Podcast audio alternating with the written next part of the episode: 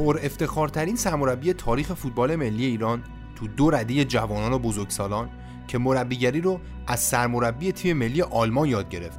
فوتبال امارات رو از صفر ساخت و خیلی زود مربیگری رو کنار گذاشت. نظامی که به فرموده تاج در حال اوجگیری رو رها کرد تا تیم تازه تأسیس و ارتشی پاس بی ستاره نمونه. تو این اپیزود داستان زندگی مردی رو روایت می‌کنیم که تیم ارتش ایران با کاپیتانیش به مقام سوم جهان رسید. تیم ملی جوانان با هدایتش چهار بار متوالی قهرمان آسیا شد و تیم ملی ایران با هدایتش به بزرگترین افتخارات تاریخش رسید. تو این اپیزود داستان مردی رو خواهید شنید که هدایت تیم فوتبال ولیعهد رو بر عهده داشت که برای فوتبال بازی کردن پسر محمد رضا پهلوی تشکیل شده بود. مردی که به خاطر همین روابط مغزوب نیروهای انقلابی انقلاب 1357 بود و مجبور شد بعد رهایی از زندان خیلی زود ایران رو ترک کنه و تا سالها یک نام ممنوعه در کشور بود.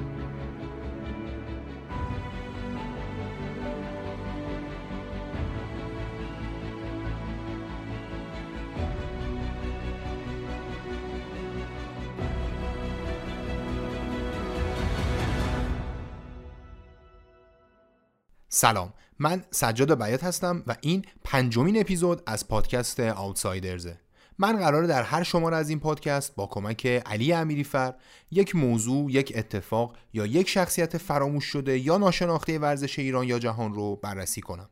تو این پادکست درباره افراد، اتفاقها و موضوعها هیچ گونه قضاوتی نخواهیم داشت و تلاش می‌کنیم فقط روایت کننده باشیم.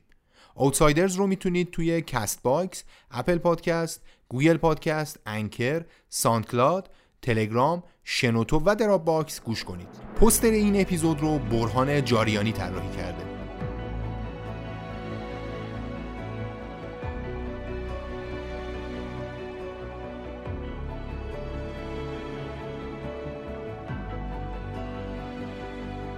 اسپانسر این اپیزود Outsiders جاب ویژنه قدیما وقتی دنبال یه شغل جدید یا یه شغل بهتر می‌خواستید بگردید باید می‌رفتید روزنامه میخریدید نیازمندیاشو باز می‌کردید دونه دونه آگهی رو میخوندید و خلاصه زنگ می‌زدید به شرکت ها و وقت مصاحبه می‌گرفتید و یه مکافاتی داشت برای خودش.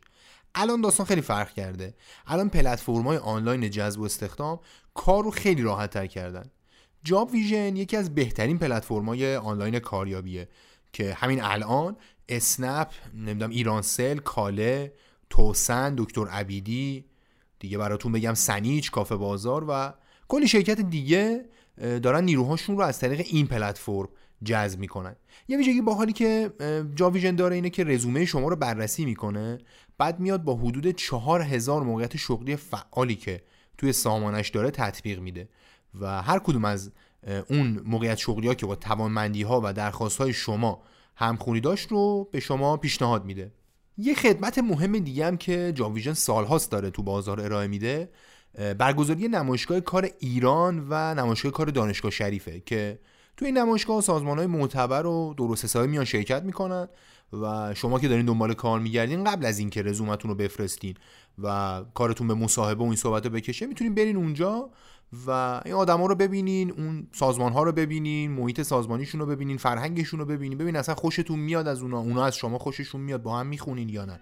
پس اگه شغل اولی هستین یا دنبال شغل بهتر برای خودتون میگردید یه سری به jobvision.ir بزنید.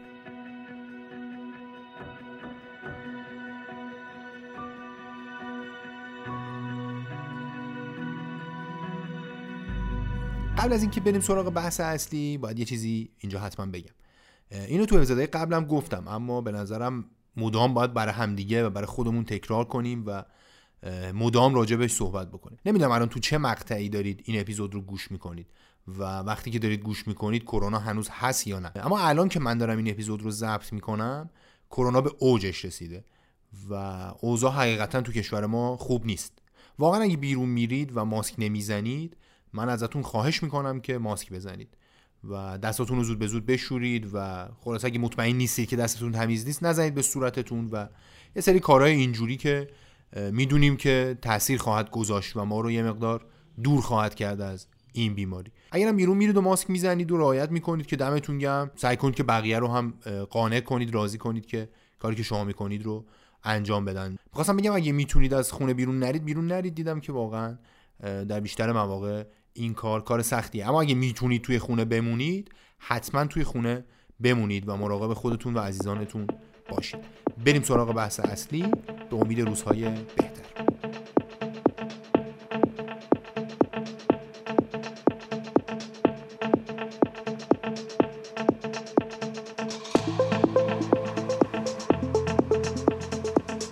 کشفت مهاجرانی روز 21 آذر 1318 تو مشهد و توی خانواده شلوغ متولد شد. اینکه میگم شلوغ به نظرم با معیارهای الان شلوغ میاد. پدر مادر من عراقی هستن. سابق بر این یه دهی نزدیک عراق به نام ده مهاجران نام داره. هرچی مهاجرانیه و یا قائم مقامی و تحموسوی بیشتر از ده مهاجران هستن. من پدرم افسر پدرم مادرم مال ده مهاجرانن و پدرم افسر ژاندارمری بوده و شش تا اولاد داریم شش تا پسر هیچ دختر و خواهری هم نداریم و به مناسبت شغل پدرم که افسر ژاندارمری بود سه تا از برادرها در همون عراق سمنان و دمغان متولد شدن. من و محسود باقر در مشهد متولد شدیم. تا اونجایی که یادم میاد ما منزل بسیار بزرگی داشتیم. به طوری که بعد از فوت پدرم اونجا شد مدرسه یعنی انقدر کلاس داشت که اتاق داشت که برای مدرسه مناسب بود فضای بزرگی داشت زمین والیبال داشت و تقریبا اون موقع نمی‌تونستیم بگیم استقبالی حوض بسیار بزرگی داشت. من این منزل نزدیک استادیوم سعدآباد بود. استادیوم سعدآباد اون موقع الان که به اون تغییر نام داده به عنوان استادیوم تختی دو تا زمین فوتبال داشت که هر دو خاکی بود و نمی‌تونستی اونجا فوتبال بازی کنی. اگر فوتبال بازی می‌کردی بس که گرد و خاک می‌شد تو هم دیگر نمی‌تونستید ببینید. این مجبور بودم که بزرگترها من به عنوان کوچکتر برادر بزرگترم که فوتبال بازی می‌کردن مثلا یک سال یا دو سال از قبل از اینکه بخوان اینجا استادیوم تمرین فوتبال بکنن اون آب می‌دادن. که زمین یه مقدار سفت می‌شد و حرکت سخت بود. ولی به هر حال برای جلوگیری از اون مسئله خاک و اینا مجبور بودن که آب بدن. برسون برسونم اوقات بیکاری یعنی از صبح تا شب با دنبال ورزش بودیم.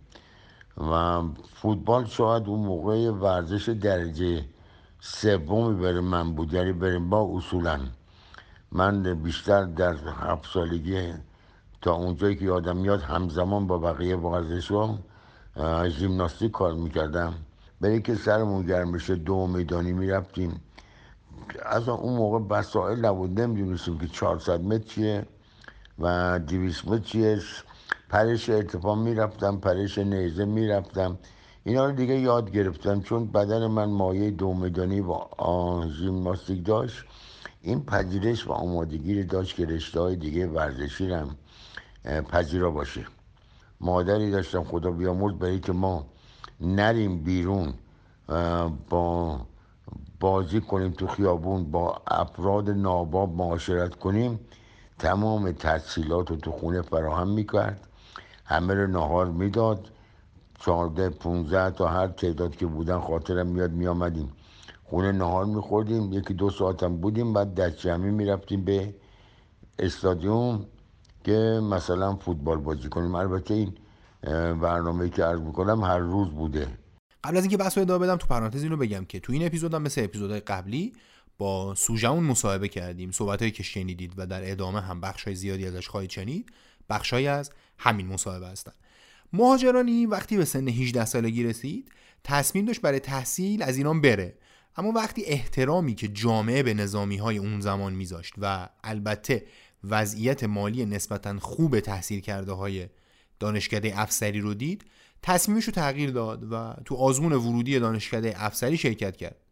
تو آزمون ورودی قبولم شد و یه حدود دو سالی تو باشگاه شهربانی که اون موقع زیر مجموعه دانشکده افسری بود فوتبال بازی کرد. پستش دفاع وسط بود. قدش نسبتا بلند بود حدود 190 اینا. یه هیکل نسبتا لاغری هم داشت اما ورزیده و سر حال بود. در واقع میشه گفتش که برای دفاع وسط بازی کردن تو فوتبال اون موقع هیکلش و قدش و اینا کاملا مناسب بود. مهاجرانی حدودا 20 سالش بود که باشگاه شهربانی رو ترک کرد و بازیکن تیم دیهیم تهران شد. دیهیم یکی از تیمای اقماری تاج اون موقع بود. تیمسار خسروانی که اسمش رو تو اوتسایدر زیاد شنیدید و به نظرم بازم زیاد خواهید شنید با الگو برداری از فوتبال شرق اروپای اون موقع چهار تا زمین تو چهار گوشه تهران برای تاج درست کرده بود. این چهار تا زمین تو شرق غرب و شمال و جنوب تهران اون زمان بودن. حواسمون باشه که داریم راجع به دهه سی خورشیدی صحبت می‌کنیم که خب طبیعتا محدوده جغرافیایی تهران. هفتاد سال پیش حدود هفتاد سال پیش. خیلی متفاوت بوده با الان دیگه. یعنی میگیم شمال تهران منظورمون شمال تهران الان نیست یا جنوب تهران جنوب تهران الان نیست. اون مجموعه که تو جنوب اون موقع تهران ساختن و الان به اسم مجموعه ورزشگاه شهید مرغوب کار میشناسیمش و مجموعه ای که تو شرق تهران ساختن و الان به اسم ورزشگاه رسالت میشناسیمش طبیعتا از دو تا مجموعه دیگه رونقشون بیشتر بود. این که میگم طبیعتا به خاطر اینه که مردم جنوب شهر تهران اون موقع خوب خیلی علاقه بیشتری به فوتبال داشتن و ورزشگاه جنوبی به این دلیل رونق بیشتری داشت. ورزشگاه شرقی هم به خاطر حضور تیمای ردای سنی و اینکه بچه ها این شانس رو داشتن که اونجا خودشون نشون بدن رونق زیادی داشت. اوضاع تو شرق تهران یه جوری پیش رفت که خیلی زود یه تیمی جدا از تاج اما زیر مجموعه باشگاه تاج تأسیس شد به اسم دیهیم. اشفت مهاجرانی زمانی وارد باشگاه دیهیم شد که یکی از بزرگترین مربیای پایه تاریخ فوتبال ایران اونجا کار می‌کرد. مرحوم رسول مددنویی که فوتبالیا بهش آقا مدد یا رسول مدد می‌گفتن اون موقع سرمربی دیهیم بود و در واقع مسئول و همه کاره اون مجموعه بود. آقا مدد که متولد تبریز بود و اوایل دهه سی به تهران مهاجرت کرده بود باشگاه راه آهن هم تأسیس کرده بود که یکی از بازیکن سازترین و قدیمی ترین باشگاه های در واقع باشگاه های تهرانه. پدر این آقا مدد عباس خان چرندابی از رهبرای نهضت مشروطه تبریز بود. البته نه در حد ستار خان و باقر خان و آدمای این شکلی اما به هر حال آدم مهمی تو اون دوره بود. این چرندابم از محله قدیمی و تاریخی تبریزه که عرفای زیادی اونجا زندگی می‌کردن و الان بیشترشون همونجا دفن هستن. آقا مدد تو کلی باشگاه مثل شاهین اکباتان و کشاورز و اینا که همهشون باشگاه های بازیکنساز و در واقع استخونداری بودن نفر اول بود. و اونجوری که کیهان ورزشی می نویسه حدود 350 تا زمین و سالن ورزشی و اینجور چیزا تو تهران و تبریز و اطراف تهران و اطراف تبریز ساخته بوده یا اینکه توی ساخت و راه اندازیشون نقش خیلی مهمی داشته. آقا مدد بعدها رفت توی کادر فنی تیم ملی های مختلفی که مهاجرانی هدایتشون رو بر داشت عضو شد که حالا به داستانش می‌رسیم. مرحوم آقا مدد که سال 74 بعد خروج از ورزشگاه شیرودی وقتی که داشت از عرض خیابون رد می‌شد یه ماشینی که کنترلش رو از دست داده بود باش تصادف کرد و از دنیا رفت و کاشف یا پرورش دهنده کلی از بازیکنهای بزرگ فوتبال ایران به حساب میاد. بازیکنهای مثلا از حد مرحوم ناصر حجازی مرحوم ابراهیم آشتیانی تا مثلا فرشاد پیوس و رضا حسنزاده و اینا. این لیست بازیکن شامل حداقل سی تا بازیکن میشه در سطح مثلا مرحوم بهزادی و علی جباری. خلاصه گفتم که مهاجرانی اومد و وارد تیم دیهیم تهران شد. اونجا با همراهی پرویز ابو طالب و کرم نیرلو دیهیم به یه تیم قابل احترام تو فوتبال ایران تبدیل کردن. پرویز ابو طالب هم از جمله چهرهای بسیار مهم تاریخ فوتبال ماست که متاسفانه کمتر بهش پرداخته شد. و 20 خرداد 99 یعنی همین دو ماه قبل از اینکه من این اپیزود رو ضبط کنم متاسفانه از دنیا رفت. بازیکن خیلی خفنی بود و بعدها هم به یکی از مهمترین سرمربیای تاریخ ردای سنی ایران تبدیل شد. دیهیم با حضور این چهران نمایش خوبی داشت. گفتم این تیم یکی از تیمای اقماری تاج بود. وقتی میگیم تیم اقماری به یه عددی حدود 70 تا تیم ریز و درشت داریم اشاره می‌کنیم که سراسر ایران پخش بودن. در واقع یکی از تیمای سازمان ورزشی تاج بود که تیم تاج تیم اصلی اون سازمان بود.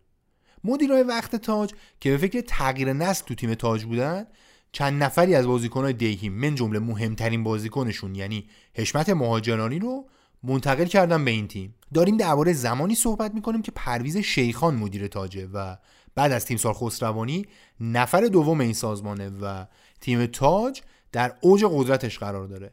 فصل 39 چهل خورشیدی تیم تاج با فقط یه شکست و یه مساوی از 14 تا مسابقه توی دور مقدماتی و نهایی جانباشگاه تهران قهرمان مسابقات شد.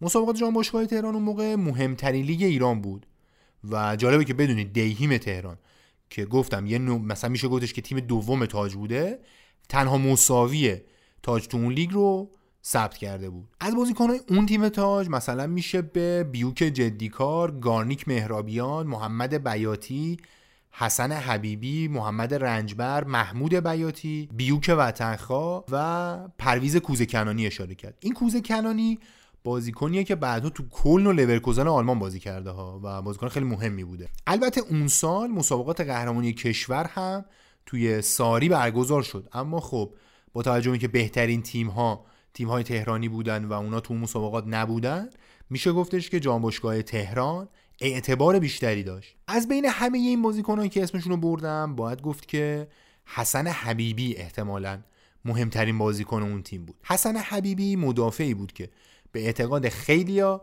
جزو سه تا مدافع برتر تاریخ فوتبال ایران به حساب میاد. یه نکته جالبم در مورد اون فصل تاج اینه که بازیای دوستان پیشفصل رو توی اسرائیل برگزار کردن. خلاصه پرویز شیخان با وجود اینکه تیمش با مربیگری مرحوم علی داناییفر قهرمان شده بود می‌خواست جوانای بیشتری تو ترکیبش داشته باشه.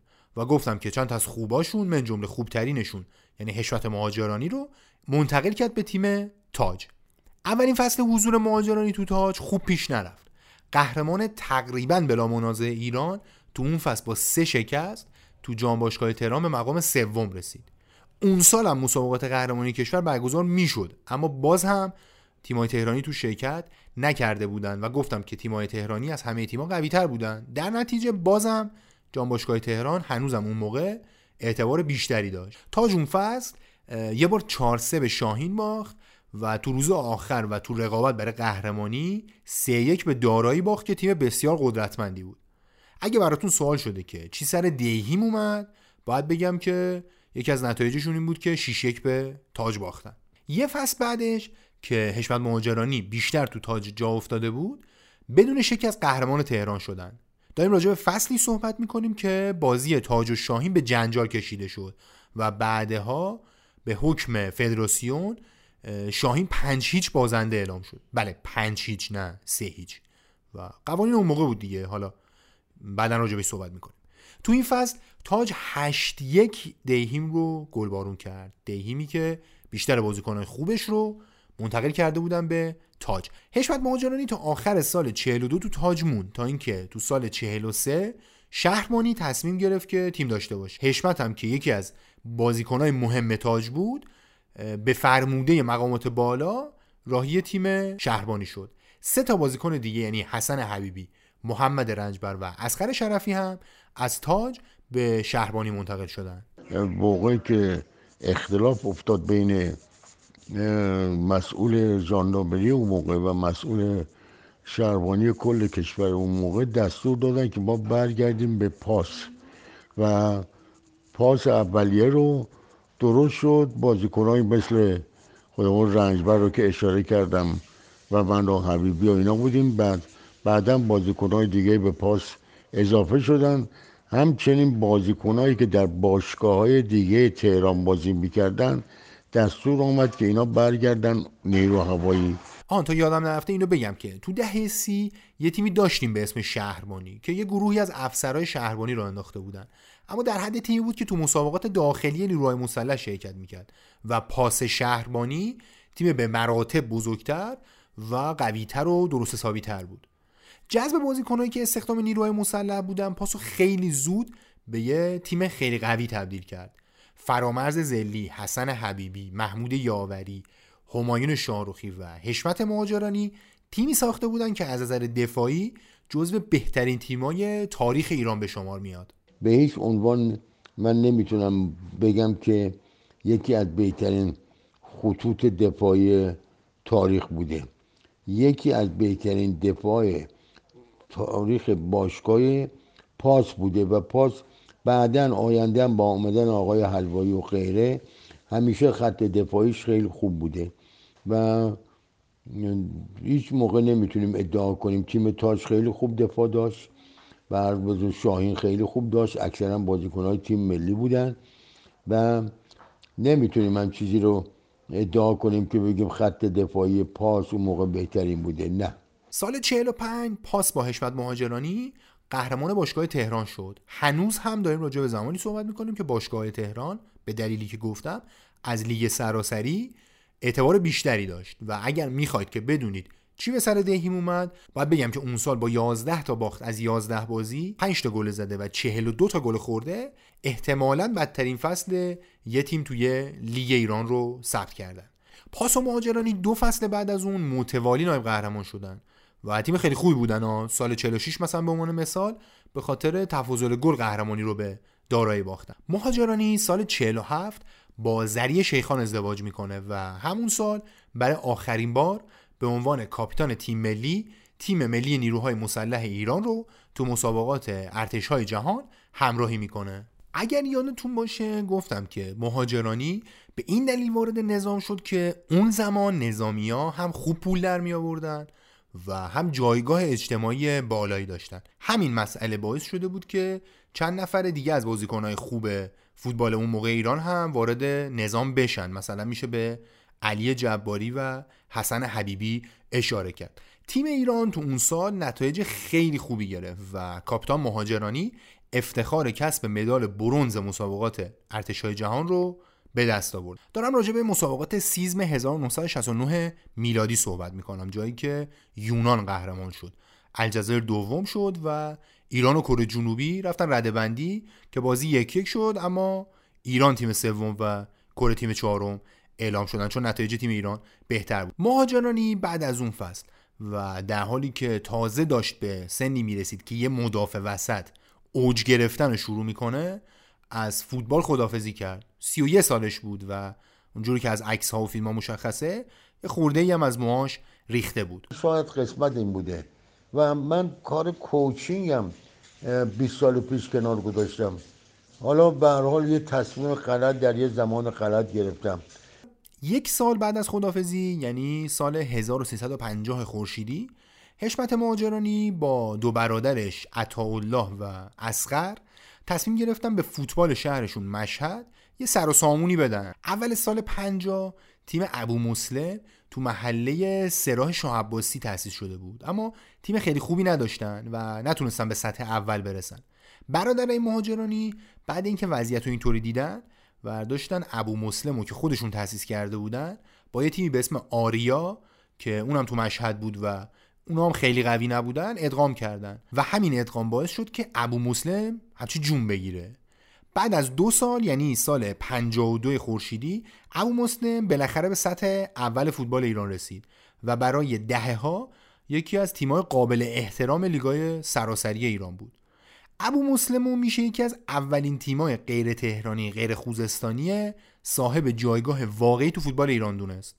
مشهدی ها برای مدت ها عاشق ابو مسلمی بودن که برادران مهاجرانی تأسیس کرده بودن و این تیم یه شخصیت خیلی مهم تو فوتبال ایران به حساب می اومد. اگه یادتون باشه حسابی هم جلوی استقلال پرسپولیس و تیم‌های قوی دیگه جلوی سپاهان و اینام همیشه هم خوب بازی می‌کردن و اوضاع تا دهه 90 خورشیدی براشون نسبتا خوب بود. حتی یه جاهای عالی هم بود. تا اینکه تو دهه 90 خورشیدی بین چند تا مالک حرف و حدیثدار رد و بدل شد. و در نهایت هم سقوط کرد. آخرین آثار از ابو مسلم مشهد که تیم آقای مهاجرانی بود تو سال 92 دیده شد. اون زمان اسماعیل وفایی نامی مالک تیم بود که اعلام کرد تیم رو منحل کرده.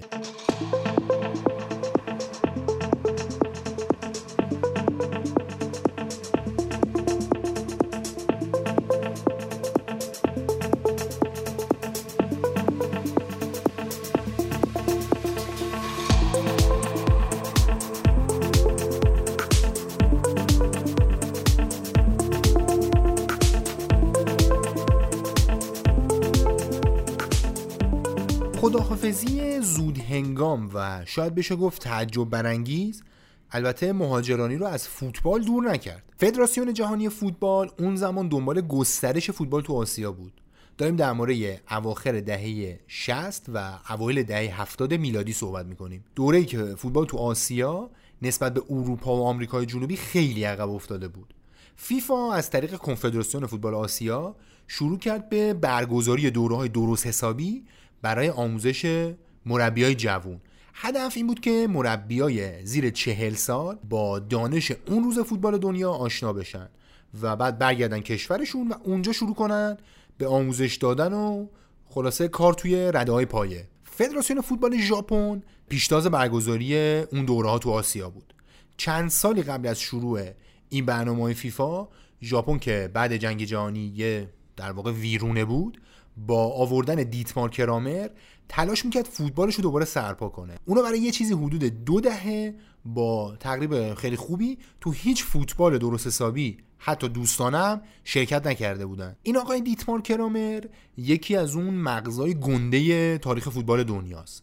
و تو جنگ جهانی هم جنگیده بود و بعد تو دوره عجیب و غریب اون زمان فوتبال آلمان بازی هم کرده بود. اما خیلی بیشتر از این که استعداد فوتبال بازی کردن داشته باشه ایده داشت برای رهبری کردن. یه مقطعی هم دیتمار کرامر آنالیزور تلویزیون آلمان شد بعدم فدراسیون فوتبال آلمان استخدامش کرد. از جمله اولین مربیایی بود که ایده های نوینی تو فوتبال داشتن و میشه گفتش که فوتبال بعد از جنگ جهانی دوم رو پایه های ایده های مربی های مثل دیتمار کرامر بنا شده.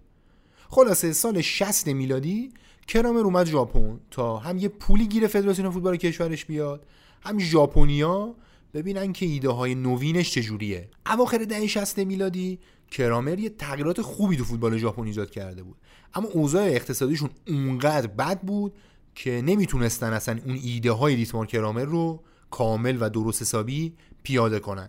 سال 69 فیفا تصمیم گرفت که مربیای آسیایی رو ببره توی کلاسای دیتمار کرامر توی ژاپن. از کرامر خیلی چیز ما آموختیم و دوره بسیار بسیار سختی بود و سه ماه تمام شبانه روزی صبح تمرین بعد از ظهر تمرین شب به کلاس درس و خیلی خسته کننده بود و ما دیگه بعدا عادت کردیم به این طرز رفتار مربیمون و خیلی چیزا آموختیم. خب شناخت زیادی هم داشت. در دور بعد که کلاس مربیگری فیفا در ایران بود اسیستان داتمار کرامر انتخاب شدم ابو طالب و من با عنوان اسیستان با داتمار کرامر کار می‌کردم و 90 تا شاگرد بود از تمام کشورهای آسیا بودش. زمان سر استانی روس که رئیس فدراسیون فوتبال جهانی بود و همزمان اون موقع دکتر اکرامی خودیامرز عضو فیفا بود و هیچ کسی اینو نمی‌دونست. و کرامر در کلاس درس به ما اشاره کرد. ما خودمون که ایرانی بودیم چون در هیچ جای روزنامه ای اشاره نشده بود که آقای دکتر کرامی عضو فیفا هستن. و به مربی بزرگی بود. مربی بود که با شما ساعت ها وقت صرف می‌کرد می تا شما رو قانع کنه از این مطلبی سوالی که ازش کردید. بجز مهاجرانی پرویز ابو طالب همتیمیش تو دیهیم که صحبت کردم راجبش و مرحوم محمد رنجبرم تو این دوره حضور داشتن. هر ستاشون اون موقع زیر چل سال داشتن و بازیکنهای بسیار خوبی بودن. اما خب تصمیم گرفته بودن که فوتبال رو کنار بذارن و برن مربی بشن. ابو طالبو که گفتم راجبش صحبت کردم.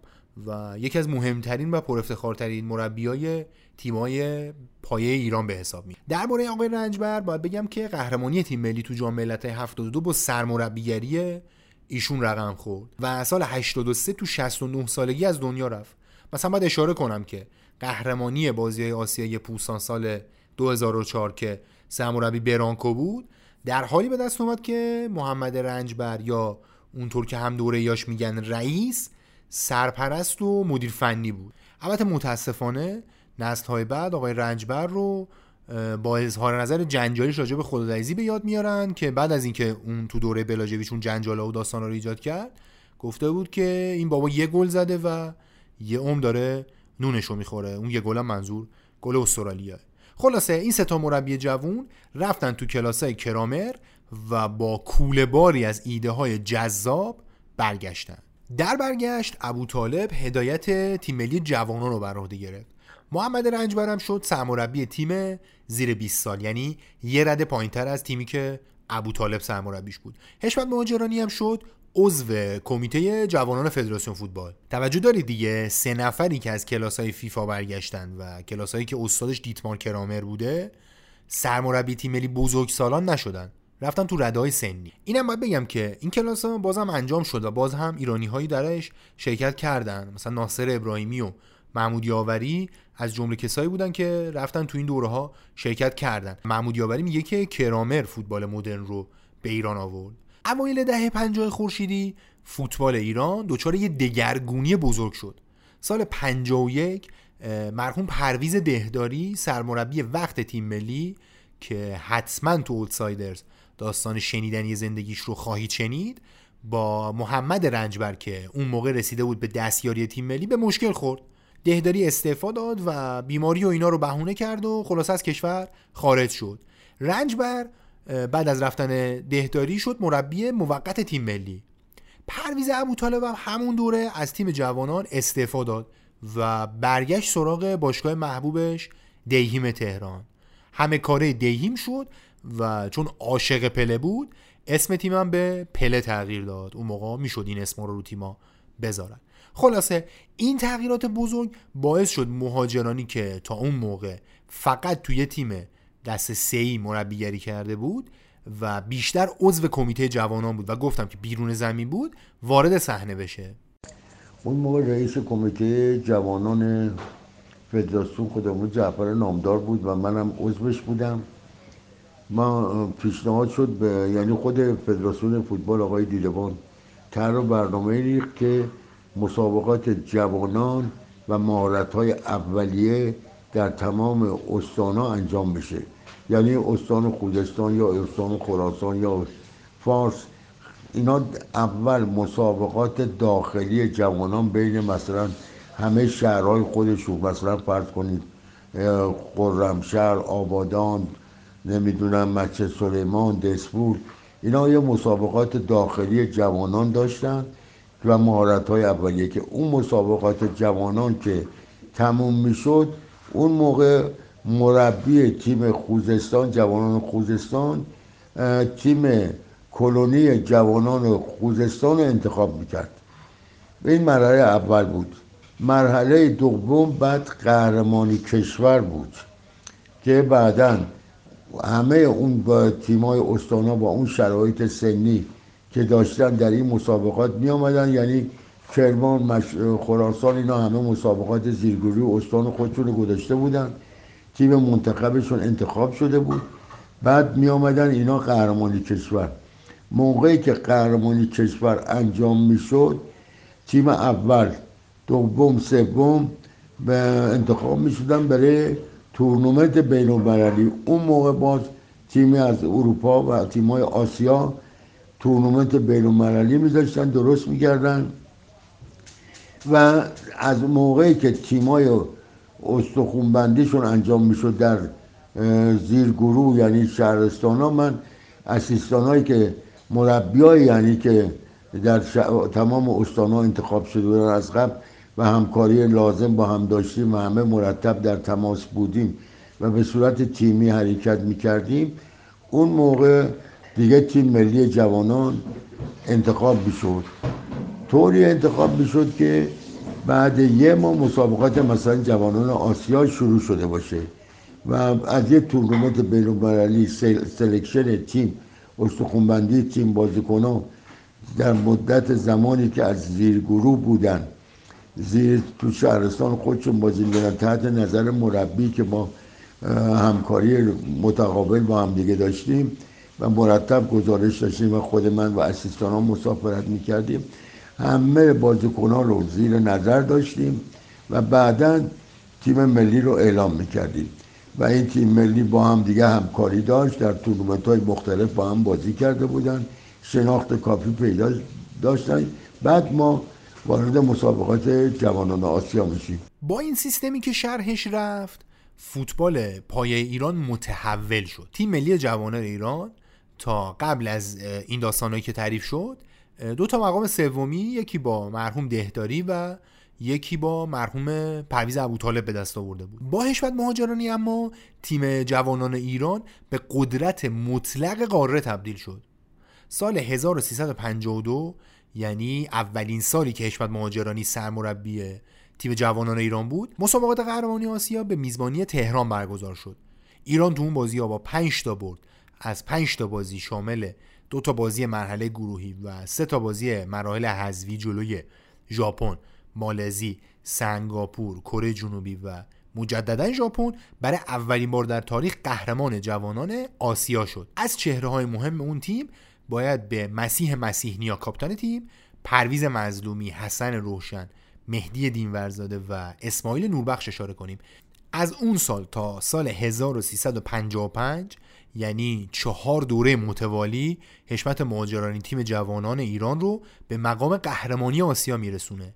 همچین عمل کردی تو هیچ رده سنی دیگه تو آسیا تا امروز نه برای ایران نه برای هیچ تیم دیگه تکرار نشده. همه این چهار قهرمانی هم در شرایطی ثبت می شدن که تیم ایران با اختلاف بهترین تیم تورنمنت بوده. مثلا سال 53 در حال ایران قهرمان میشه که تا فینال حتی گلم نمی‌خوره. حالا مثلا با منزش اینجاست که اون سال ایران و هند تو فینال دو دو می‌کنن و در نهایت قهرمانی رو میدن به هر دو تیم. یه همچین وضعیت عجیبی داشته اون موقع. سال 1354 خورشیدی مهاجرانی در حالی تیمش رو برای هتریک قهرمانی آسیا آماده می‌کرد که فرانک اوفارل رو هم توی کادر فنیش داشت. اوفارل ایرلندی یه سال قبل از اون برای هدایت تیم ملی اومده بود و تیم به المپیک هم رسونده بود. این آقای اوفارل آدم مهمی بود. سال 1971 با انتخاب سرمت بازبی سرمربی افسانه یونایتد جانشین استاد شد. اما مثل جانشین سر الکس فرگوسن اونم سرنوشت خوبی تو یونایتد نداشت. با جورج بست بهترین بازیکن وقت یونایتد درگیر شد و در نهایت نتایج فاجعه باری کسب کرد. 18 ماه بعد از اینکه قرارداد 5 ساله امضا کرد با یونایتد و در حالی که تیمش از آخر تو لیگ سوم بود اخراج شد از یونایتد. تو ایران اما اوفارل عملکرد فوق العاده داشت و تو دو سال و چند ماهی که ایران بود یه بار قهرمان بازی های آسیایی 1974 شد یه بار قهرمان جام ملت ها شد و گفتم که یه بارم تیم ملی رو برد به المپیک. می‌گفتم اوفارل سال 54 کنار مهاجرانی بود تا بازیکنهای جوون رو از نزدیک ببینه. اون موقع واقعا تیم جوانان پشوانه تیم ملی بود و خیلی از بازیکنهایی که با مهاجرانی قهرمان آسیا می شدن برای تیم ملی هم یا همزمان بازی می‌کردن یا مثلا یکی دو سال بعدش وقتش می‌شد که دعوت بشن به تیم ملی. قدرت نمایی تیم جوانان ایران با هدایت مهاجرانی تا سال 1355 و پوکر قهرمانی تو آسیا ادامه داشت.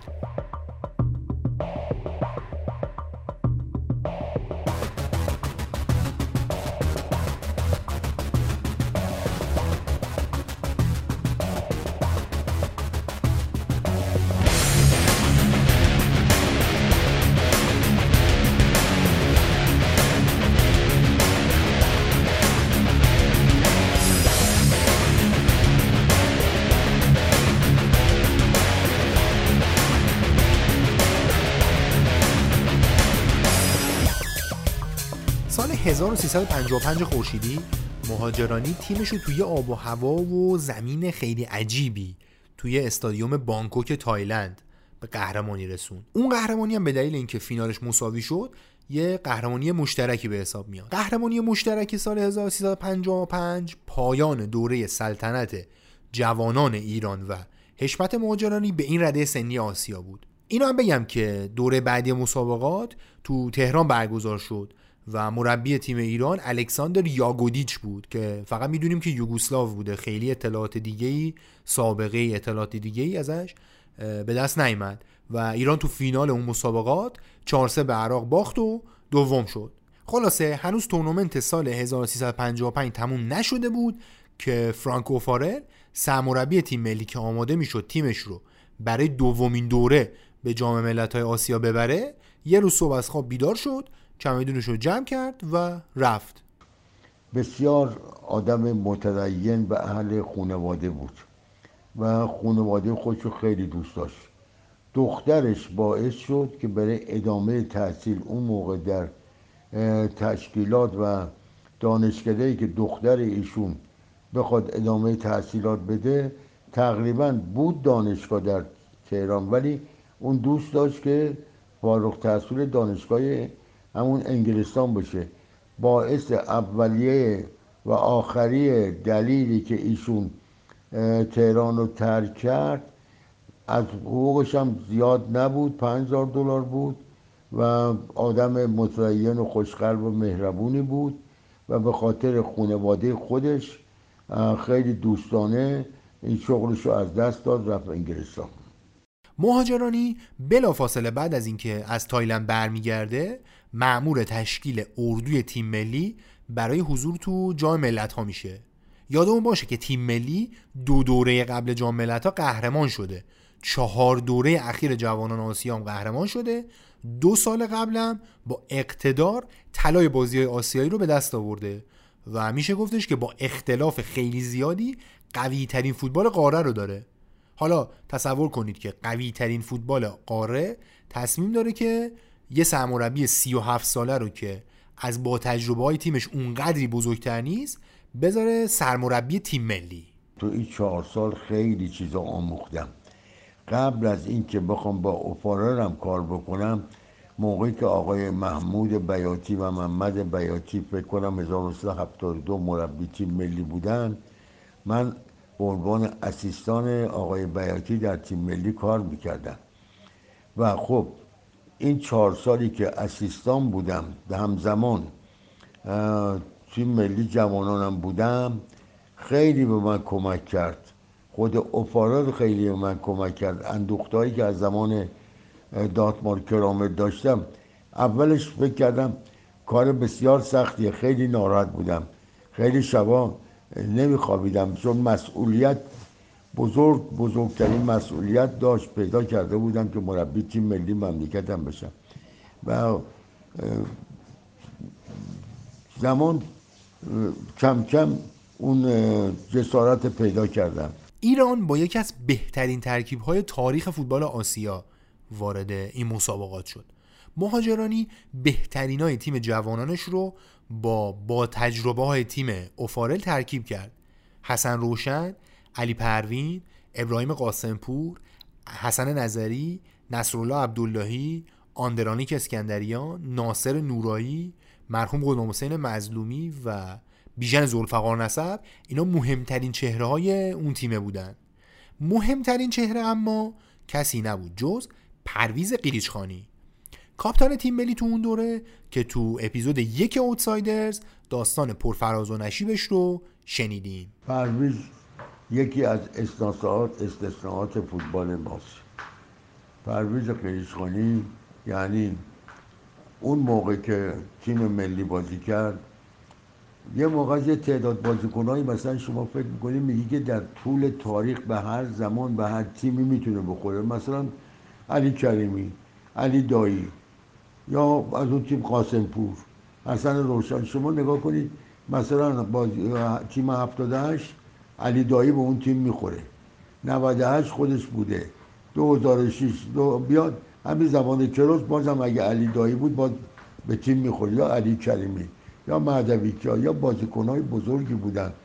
قلیشخانی هم جز به تعداد معدود بازیکناست که به عقیده من در هر دوره می‌تونست در تیم ملی بازی کنه.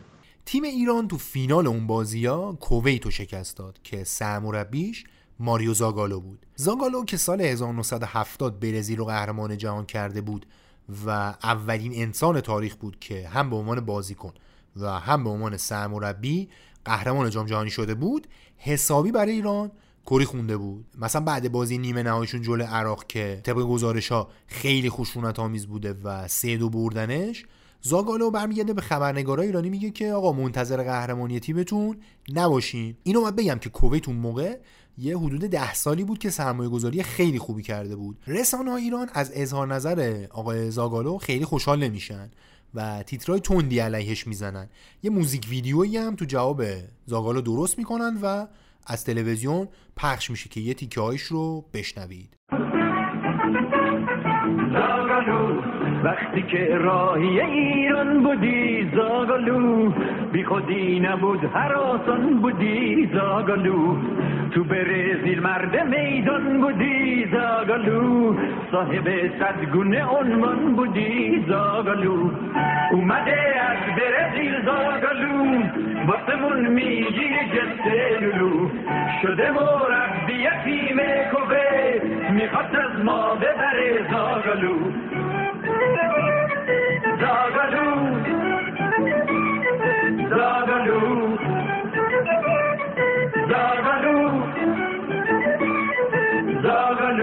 گویم به ایران نیا گویی نه چرا نه دل ایران نیا گویی نه چرا نه زاگالو اگه ایرانی رو میشناختی تو زاگالو نمی اومدی نمی باختی تو زاگالو سی و پنج روز بعد فینال آسیا مهاجرانی باید تیمشو تو بازی اول المپیک مونترال کانادا به زمین میفرستاد. گفتم که مرحله مقدماتی تیم ملی با هدایت فرانکو فارل شرکت کرده بود و موفق شده بود به المپیک مونترال صعود کنه. تیم ایران 27 روز بعد از بالا بردن جام قهرمانی آسیا رفت کانادا تا تو المپیک بازی کنه. اون زمان فوتبال المپیک مثل حالا نبود. تیمای ملی توش بازی می‌کردن. و مثل الان نبود که تیمای زیر 20 سال بازی کنن. خلاصه ایران تو بازی اولش کوبا رو با گل مرحوم غلام حسین مظلومی شکست داد و با توجه به اینکه تو روز اول این گروه کوبا و لهستان با هم مساوی کرده بودن قبل از اینکه بازی دومش تو گروه سه تیمی برگزار بشه راهی مرحله بعد شد. لهستان تیم بسیار قدرتمندی بود. دو سال قبل از اون و توی جام جهانی 1974 آلمان به مقام سوم رسیده بود. بازی ایران و لهستان رو میشه یکی از بهترین بازی های تاریخ ایران دونست. چون تیم مهاجرانی جلوی یکی از بهترین تیمای دنیا که انگیزه خیلی زیادی هم داشت با نتیجه نزدیک سه دو شکست خورد. اونم تو شرایطی که نیمه اول و یکیچ برده بود. گفتم که ایران چون کوبا رو برده بود صعودش قطعی بود و رفت دور بعد. تو دور بعد باید به مسافه شوروی می‌رفت که یکی دیگه از بهترین تیمای وقت دنیا بود.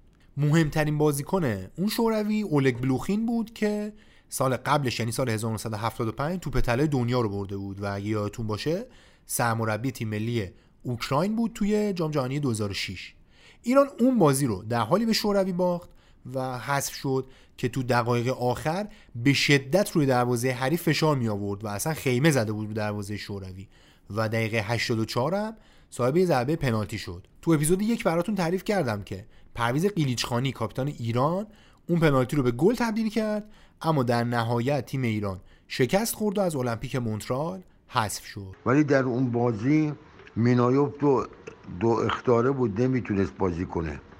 و خب بازی کرد. اعتراضم کردیم که به جایی نرسیدیم. ولی از نظر قرآن هم در همون مونترال ما بازی تدارکاتی با فرانسه داشتیم که بازی تیم فرانسه رو بردیمش. خود فرانسه در همون المپیک مدال گرفت. ما شانس مدال داشتیم و می‌تونستیم حد اقلش این که با شوروی مساوی کنیم بری رو ضربات پنالتی. ولی به هر حال نشد نه. برای اینکه بدونیم تیم ایران اون زمان چقدر قدرتمندتر از بقیه تیم‌های آسیایی بود باید بدونیم که کره شمالی نماینده دیگه قاره تو همون مسابقات مونترال که اتفاقا اونام تیم خوبی بودن و تیم ضعیفی نبودن. تو دور گروهی سه هیچ به شوروی و تو مرحله اول حذفی پنج هیچ به لهستان باخت. حدود یک سال بعد از شکست تلخ جلو شوروی که تا امروز آخرین حضور ایران تو المپیک بوده تیم ملی ایران با هدایت حشمت مهاجرانی تو مقدماتی جام جهانی 1978 آرژانتین حاضر شد. اون زمان آسیا و اقیانوسیه در مجموعه سهمیه داشتن. به همین دلیلم بود که تیم قدرتمند ایران تو سال 74 یعنی دوره قبلش و در حالی که قدرت اول آسیا بود نتونسته بود در نهایت به جام جهانی آلمان غربی صعود کنه. تو مقدماتی جام جهانی 78 هم ایران یه بار دیگه با کویت ماریو زاگالو مواجه شد و یه بار دیگه هم شکستش داد. به جز کویت و کره جنوبی استرالیا هم در مسیر صعود ایران به جام جهانی حضور داشت که تقابل ایران و استرالیا در واقع بازی انتقامی ایران بود از دوره قبل مقدماتی جام جهانی. داستان شایعه هایی که رسانه‌های استرالیا برای تیم ایران تو مقدماتی جام 74 درست کردن و تو اپیزود یک تعریف کردیم. شایعه هایی که در نهایت به شکست خیلی نزدیک ایران تو دو بازی رفت و برگشت پلیاف مقدماتی و نرسیدن به جام جهانی منجر شد. چند دهه قبل از معجزه خدادادزی علی کریم باقری این حسن روشن بود که با گل دقیقه هفتادش تو استادیوم المپیک پارک ملبورن ایران رو مقابل استرالیا برنده کرد. اونطوری که کیهان ورزشی می نویسه مهاجرانی اونقدر اعتماد به نفس داشته قبل بازی که با تامی اندرسون و تونی بلچفورد دو تا تحلیلگر تلویزیون استرالیا سر یه دست بازی که نقل نشده چه بازی بوده شرط بندی می‌کنه و دو تا آبجو از اینا می‌بره قبل بازی. شما اعتماد به نفس رو ببین. ایران تو دوره برگشت استرالیا رو تو تهران هم می‌بره و با اقتدار میره جام جهانی.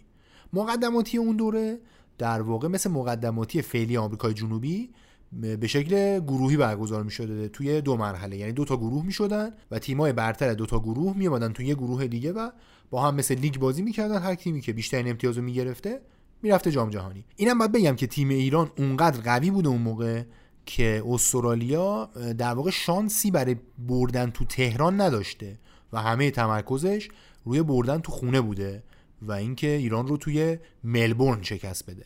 تیم مهاجرانی برای رفتن به آرژانتین خارج از زمین هم کار سختی داشت. همونطور که تو اپیزود یک تعریف کردم پرویز قلیچخانی کاپیتان اون موقع تیم ملی بعد از درگیری با دربار و بازداشت تو تلویزیون ملی مجبور به عذرخواهی سوری شد. بعدم ایران رو ترک کرد. و اون موقع تو مقدماتی پرویز قیچخانی عضو تیم ملی نبود. مهاجرانی اونطور که روزنامه های وقت می نویسن خیلی دوست داشت قیلیش رو دعوت کنه. اما نه دربار دل خوشی داشت و نه ستاره های مهم تیم ملی مثل علی پروین و ناصر اجازی که با وجود تمام احترامی که برای قیلیش قائل بودن و هستن موافق نبودن که دعوت بشه به تیم ملی. پروین که در قیاب قیلیش کاپیتان شده بود و بقیه ستاره های مهم تیم معتقد بودن که قیلیش چون توی مقدماتی نبوده تو جام جهانی هم نباید باشه چون حق بقیه ممکنه که ضایع بشه. چون می‌دونیم که قیلیش خیلی بازیکن خفنی بود و اگه میامد حتما فیکس بود حتما هم کاپیتان می‌شد و خلاصه معتقد بودن که حقی از کاپیتان و اون بازیکنی که قیلیش قراره تو جام جهانی جاش بازی کنه ضایع خواهد شد. مهاجرانی رابطه خیلی خوبی با دربار داشت. رضا پهلوی ولیعهد محمد رضا پهلوی که علاقه زیادی به فوتبال داشت شاگرد مهاجرانی بود اصلا. در واقع اینطوری بود که برای فوتبال بازی کردن ولیعهد یه تیمی تشکیل شده بود که اسمش تیم ولیعهد بود و حشمت مهاجرانی یه مدت هدایت این تیم رو بر عهده داشت. ولیعهد به تمرینای تیم ملی هم زیاد رفت آمد می‌کرد. مثلا یه گزارشی هست از تمرین ولیعهد 16 ساله وقت با تیم ملی که اون موقع داشت آماده حضور تو جام جهانی می‌شد. ویدیوشو می‌ذاریم روی تلگرام و توییتر و اینستاگرام و اینجاها. ببینید خیلی جالبه. مهاجرانی اونطور که روزنامه های اون زمان می نویسن برای اینکه وضعیت رو مشخص کنه یه روز پا میشه میره رامسر که ولیعهد که گفتم اون موقع 16 سالش بود و ببینه. گویا مخالفتی نمیشه. فقط یه شرطی می‌ذارن اینکه آقا قیلیچ حرف سیاسی نزنه و در واقع تو آرژانتین میتینگ درست نکنه. آقای قلیشخانی اون موقع در تیم Earthquakes سن‌حوزه بازی می‌کرد. در اخبارم آمده بود که خیلی خوب داره بازی می‌کنه. منم اعلام کردم که موقعی که تیم میاد در خارج از اروپا در اروپا می‌خواد بازی کنه تیم ملی تورنمنت رئال مادرید یا تورنمنت پاریس سن آقای قلیشخانی تشریف بیارن اونجا بازی کنن. و خب اگر اومده بود با تیم ملی به جام جهانی می‌رفت. چون نمی‌تونستم بدون هیچ بازی تدارکاتی بدون که یک بازی دیده بودم بازیکن به تیم ملی اضافه کنم. ولی اعلام کرده بودم مصاحبه هم کرده بودم که از آقای خلیشخانی دعوت می‌کنم بیاد در یکی از بازی های تدارکاتی ما بازی کنه در اروپا. حالا ایشون به هر دلیلی بود نیمدن و دلیل دیگه هم نقطه نظر فوتبالی من صحبت می‌کنم و اگه می آمد در بازی های تدارکاتی بازی می‌کرد حتما همراه تیم بود. سوال مهمی که پیش میاد اینه که آیا فشاری برای دعوت نشدن قیرچخانی به تیم ملی بود؟ خودت داری میگی اگر فشاری بود چرا دعوتش کردم؟ هر طور بود قیلیچخانی به تیم ملی بر نگشت و تیم بدون قیلیچ راهی آرژانتین شد.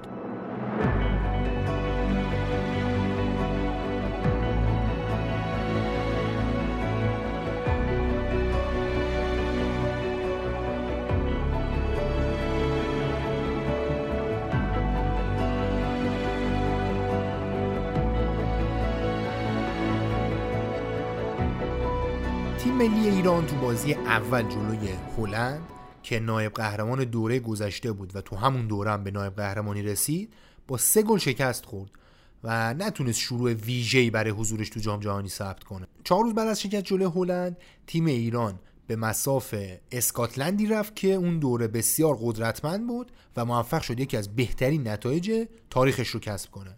تصاوی یکی که ایران با اسکاتلند برای مدتها جزو بهترین نتایجی بود که یه تیم آسیایی توی مسابقه مهم رسمی کسب کرده. تصاوی که اگه گل به خودی عجیب اسکندریان نبود ممکن بود حتی پیروزی باشه. می‌دونستیم که آقای آرچیگیمی رو اگر مهارش بکنیم این نمی‌تونه جو جوردن و داگلیش زخ... تغذیه کنه. و بازیکن بازی سازشون همین آرچیگی میره شب بازی با آقای شرفی صحبت می‌کردم. اسقر اعتقاد داشت که ما خود امور دانایفر رو بزنیم و می‌تونه آرچیگمی رو متوقفش کنه. منم دیدم که خیلی منطقی و عقلانیه. آرایش تیم عوض کردم. الان یادم نیست که دانایی رو جایی که گذاشتم. ولی خیلی خوب تونست بازی رو اداره بکنه. هم آرچیگمی رو متوقف کرد هم گل زد. و ما می‌تونستیم اون بازی رو برنده باشیم. چون دقایق آخر خیلی خوب یادم قاسم پول یه توپی گرفت و همه رو دریب داد نزدیک 18 توپ از پاش فاصله گرفت. و علاوه بر اون داوری اونجا خیلی امالت می‌زد. اصلا پنالتی هایی گرفت که پنالتی نبود. من فکر کنم چهار یا پنج گل از گلای خورده ما رو پنالتی باشه. و این کمتر اتفاق میفته چهار روز بعد از این بازی هم تیم ایران باید جلوی یه تیم قدرتمند دیگه اون زمان یعنی پرو قرار می گرفت یه برد می‌تونست ایران رو به دور بعد جام جهانی ببره و اونطور که کیان ورزشی می نویسه که خبرنگارش توی آرژانتین همراه تیم بوده تصاوی جلوی تیم قدرتمند اسکاتلند اعتماد به نفسی کسب این برد هم تو تیم ایجاد می‌کنه. اما روز بازی گل دقیقه دو ولاسکوز و بعد دو تا پنالتی نزدیک به همه توفیل و کوبیاس توی دقایق 36 و 39 اوضاع رو برای تیم ایران خراب می‌کنه. حسن روشن دو دقیقه بعد از گل دوم کوبیاس یه گل می‌زنه.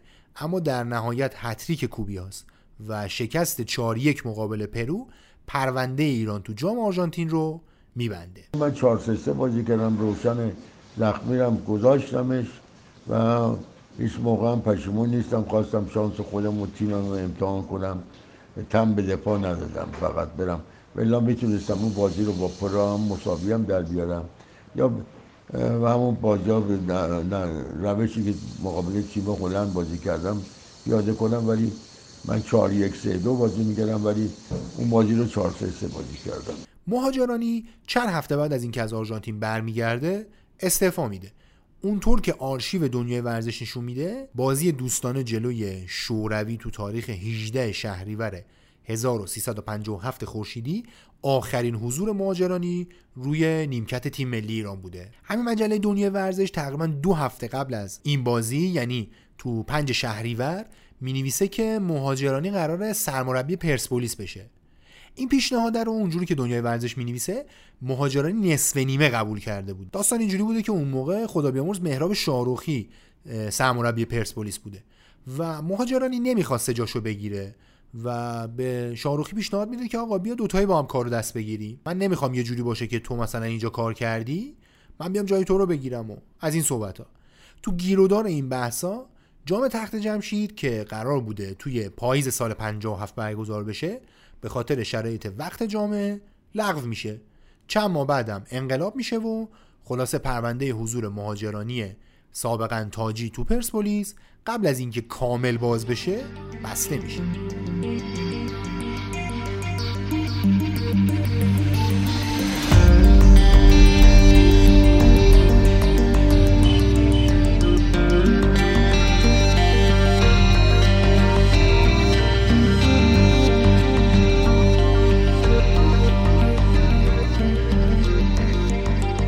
وقتی انقلاب شد نیروهای انقلابی به ورزش و چهره های مهمش به چشم مهره های تاغوت نگاه می‌کردن. تو اپیزود 4 داستان تعطیل شدن زمین های تنیس رو براتون تعریف کردم که سر همین ماجرا اتفاق افتاد. اوضاع برای مهاجرانی البته به فقط تعطیلی و بیکاری ختم نشد.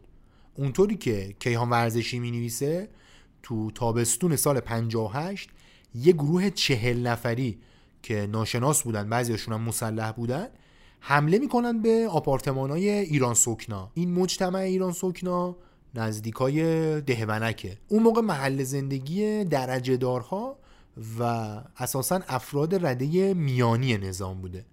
تو جریان این حمله هشام مهاجرانی رو هم بازداشت می‌کنن. اونطور که کیهان ورزشی می نویسه حتی دفتر نخست وزیری دولت موقت انتقالی هم اطلاعی از هویت این گروه که گفتم مسلح هم بودن و دلیل این حمله و بازداشت یه عالم آدم من جمله حشمت مهاجرانی خبری نداشته. تو اسناد روزنامه وقت رد دیگه از ادامه ماجرا و جزئیات بیشتر پیدا نیست. خود حشمت مهاجرانی هم اظهار نظری نمی‌کنه و تمایلی به صحبت راجع به اون مسئله نداره. مهاجرانی سال 1359 از زندان خارج میشه و از کشور خارج میشه. از شرفی دوست صمیمی پرویز قیلیچخانی هم باش همراه میشه. این دو نفر میرن امارات و کاری رو شروع می‌کنن که مهاجرانی توش استاد بلا منازه به شمار میاد. یعنی کار توی تیمای پایه. امارات اون زمان چیزی به اسم تیم جوانان نداشت. مهاجرانی میره اونجا و تیمای رده سنی امارات رو می‌سازه و سرمربی تیم ملی کشورشون هم میشه. سال 1980 یعنی تو اولین دوره جام ملت‌های آسیا. بعد از انقلاب ایران مهاجرانی سرمربی امارات بود. ایران که درگیر جنگ تحمیلی بود اون موقع به عنوان قهرمان سه دوره اخیر مسابقات به مقام سوم رسید. و اونجور که نقل هست خیلی تیم بی تمرکز بود به خاطر همون مسئله جنگ. امارات هم با هدایت مهاجرانی تو اولین حضورش تو یه تورنمنت رسمی قاره‌ای یه امتیاز از چهار بازی گروهی کسب کرد و به مرحله بعد نرسید. البته نتایج خوبی نگرفتن ولی اون تیم پایه های تیمی رو ساخت که یه دهه بعد با هدایت ماریو زاگالو برای اولین بار تو تاریخش راهی جام جهانی فوتبال شد. اونجور که از منابع عربی به دست میاد حشمت مهاجرانی رو به عنوان آدمی همکاراش به یاد می آوردن اونجا تو امارات که با وجود افتخارات فوق‌العاده و عجیب و غریبش در گذشته خیلی آدم خاکی و مشورت پذیر و این چیزایی بوده. یعنی خیلی رسم نبوده اون موقع که آقا آدمی که این هم افتخار داره خیلی مشورت پذیر باشه. اونم مثلا از کسایی که احتمالا خیلی ازش پایین تر بودن دیگه.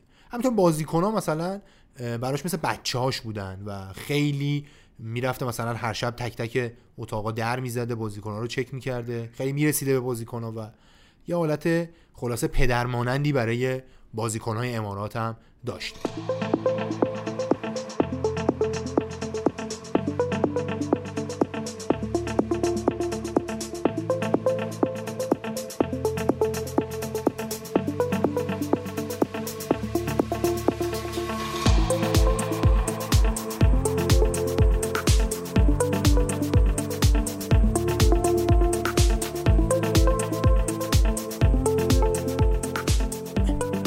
مهاجرانی بعد از امارات مدتی هم سرمربی تیم ملی عمان و تیم باشگاهی الاهلی قطر بود. در تمام سالهای بعد از انقلاب نام حشمت مهاجرانی مثل نام پرویز قلیچکانی کاپیتانش در تیم ملی یه نام ممنوعه بود. تلویزیون و رسانه‌های دولتی کمتر نامی از مهاجرانی می بردن و تو بررسی افتخارات فوتبال ایران تلاش این بود که سرمربی قهرمان آسیا جورایی ناشناخته باقی بمونه. خیلی اسمش مطرح نشه. مشکل مهاجرانی با جمهوری اسلامی البته به شدت مشکل قیلیچ با جمهوری اسلامی نبود. و همین هم شد که سال 1386 مهاجرانی که دیگه عملا سرمربیگری رو مدتها قبل رها کرده بود و در امارات مدیره چند تا آکادمی بود و خلاصه کارهای مدیریتی می‌کرد دست خانوادهش رو گرفت و برگشت ایران. حدود هفت سالی البته طول کشید تا تلویزیون دولتی ایران مهاجرانی رو از ممنوع بودن خارج کنه. آذر 1393 تو روزایی که شبکه ورزش هنوز سراسری نبود مهاجرانی بعد از چندین دهه رو صفحه تلویزیون ملی ایران ظاهر شد و تو برنامه استودیو ورزش شبکه ورزش درباره برنامه تیم ملی با کارلوس کیروش صحبت کرد. چهار سال بعد از اون عادل فردوسی پور مهاجرانی رو به ویژه برنامه جام جهانی 2018 روسیه دعوت کرد. اون برنامه که علی پروین هم یه مهمون دیگش بود و خیلی هم حاشیه‌ای بود و خیلی هم دیده شد و خیلی هم جنجالی بود میشه گفتش که اولین حضور واقعی مهاجرانی تو یه رسانه دولتی بعد از انقلاب اسلامی بود. یه قاب الان می‌خوام بهتون نشون بده یعنی آخر قاب. یعنی اصلا استثنایی. حشمت خان مهاجرانی اصلا دیگه چی بگم در موردشون؟ سرمربی تیم ملی جام جهانی 78 یه آدم فوق العاده دوست داشتنی که افتخار دادن از خارج کشور تشریف بردن در خدمتشون هستیم. و علی آقای پروین یعنی اصلا باورتون میشه علی پروین اینجا نشسته بعد اینقدر عزیز. این چقدر خوبه؟ خیلی خوبه آقا. زنده چه فرقی می‌کنه؟ هر چی بخوای بگیرش فرقی نمی‌کنه. آره بگید بابا کی به کیه؟ فقط اگه قرار بپیچونی ما رو آقای فردوسی ما بگیم سوال بعدی. نه بابا چه پیچونه کی تا من شما رو پیچوندم؟ اشاق آقای سلام علیکم بفرمایید. من خیلی خوشحالم. به نام خدا ضمن عرض سلام و عرض ادب خدمت شما بینندگان عزیز همه برنامه جنابالی که مشتاقان زیادی هم داره. و تشکر خاص دارم از مسئولین صدای سیما که این شانس رو به من دادن که امشب در خدمت شما باشم. حشمت مهاجرانی تو بخش اعظمی از افتخارات تاریخ فوتبال ایران شریک بوده و بخش مهمی از اونها رو معماری و هدایت کرده. اما برای سالها از وطنش رونده شد و حالا تو 81 سالگی بخش مهمی از تاریخ فوتبال ایران رو روایت می‌کنه. نمیشه که تنها یه مربی باعث موفقیت یه تیم باشه.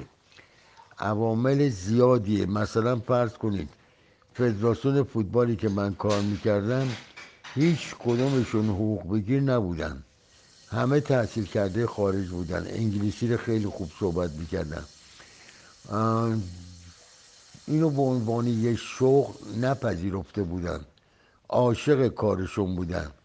و اینا می‌تونه عوامل زیادی باشه. و منم که حقوقی که می‌گرفتم به حقوقم به اندازه پول ایاب زهاب مصرف بنزین ماشینم بود. قبل از من آقای اوپارال مایی 5000 دلار حقوقش بود. هیچ موقع من همچی پرداختی رو فدراسیون من نداد. ولی همه عاشق کارشون بودن همه مدل بودن همه آگاه بودن دست به دست هم داده بودن. و این خودش می‌تونه زمین ساز باشه برای موفقیت یه تیم. یعنی یه تیم فوتبال موقعی شکل می‌گیره که شما انضباط و دیسیپلین از اتاق رئیس فدراسیون به زمین منتقل میشه. هیچ موقع انضباط و دیسیپلین از چمن به اتاق رئیس نمیاد. ما دبیر فدراسیون بسیار بسیار باهوش توانا ضعف برنامه ریزی داشت نه ضعف تشکیلاتی داشت. و بقیه اعضای فدراسیون استاد دانشگاه بودن. زب... عرض کردم زبان خیلی خوب بلد بودن و فوتبال خیلی خوبم میفهمیدن. همه اون عوامل یا سرپرست تیم خدا بیامرز سرقیانی بود. خودش اولین لژون فوتبال تاریخ مملکت ما بود که در شارلوای بلژیک بازی کرده فنرباخچه بازی کرده راپیتویان اتریش بازی کرده. و این فوتبال مدرن خوب می‌فهمید. من افتخار می‌کنم که با کسی کار کردم مثل خدا حسین سرقیانی که سرپرست من بوده. به هر حال عوامل زیادی عیزم برای موفقیت تیم تنها به مستطیل سبز و بازیکن و مربی خلاصه نمیشه.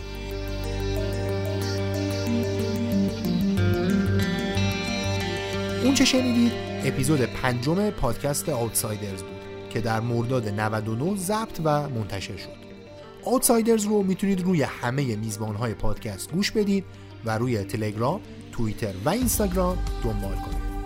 این اپیزود با حمایت مالی جاب منتشر شد. اگر شما هم دوست دارید حامی آوتسایدرز باشید به ما پیغام بدید.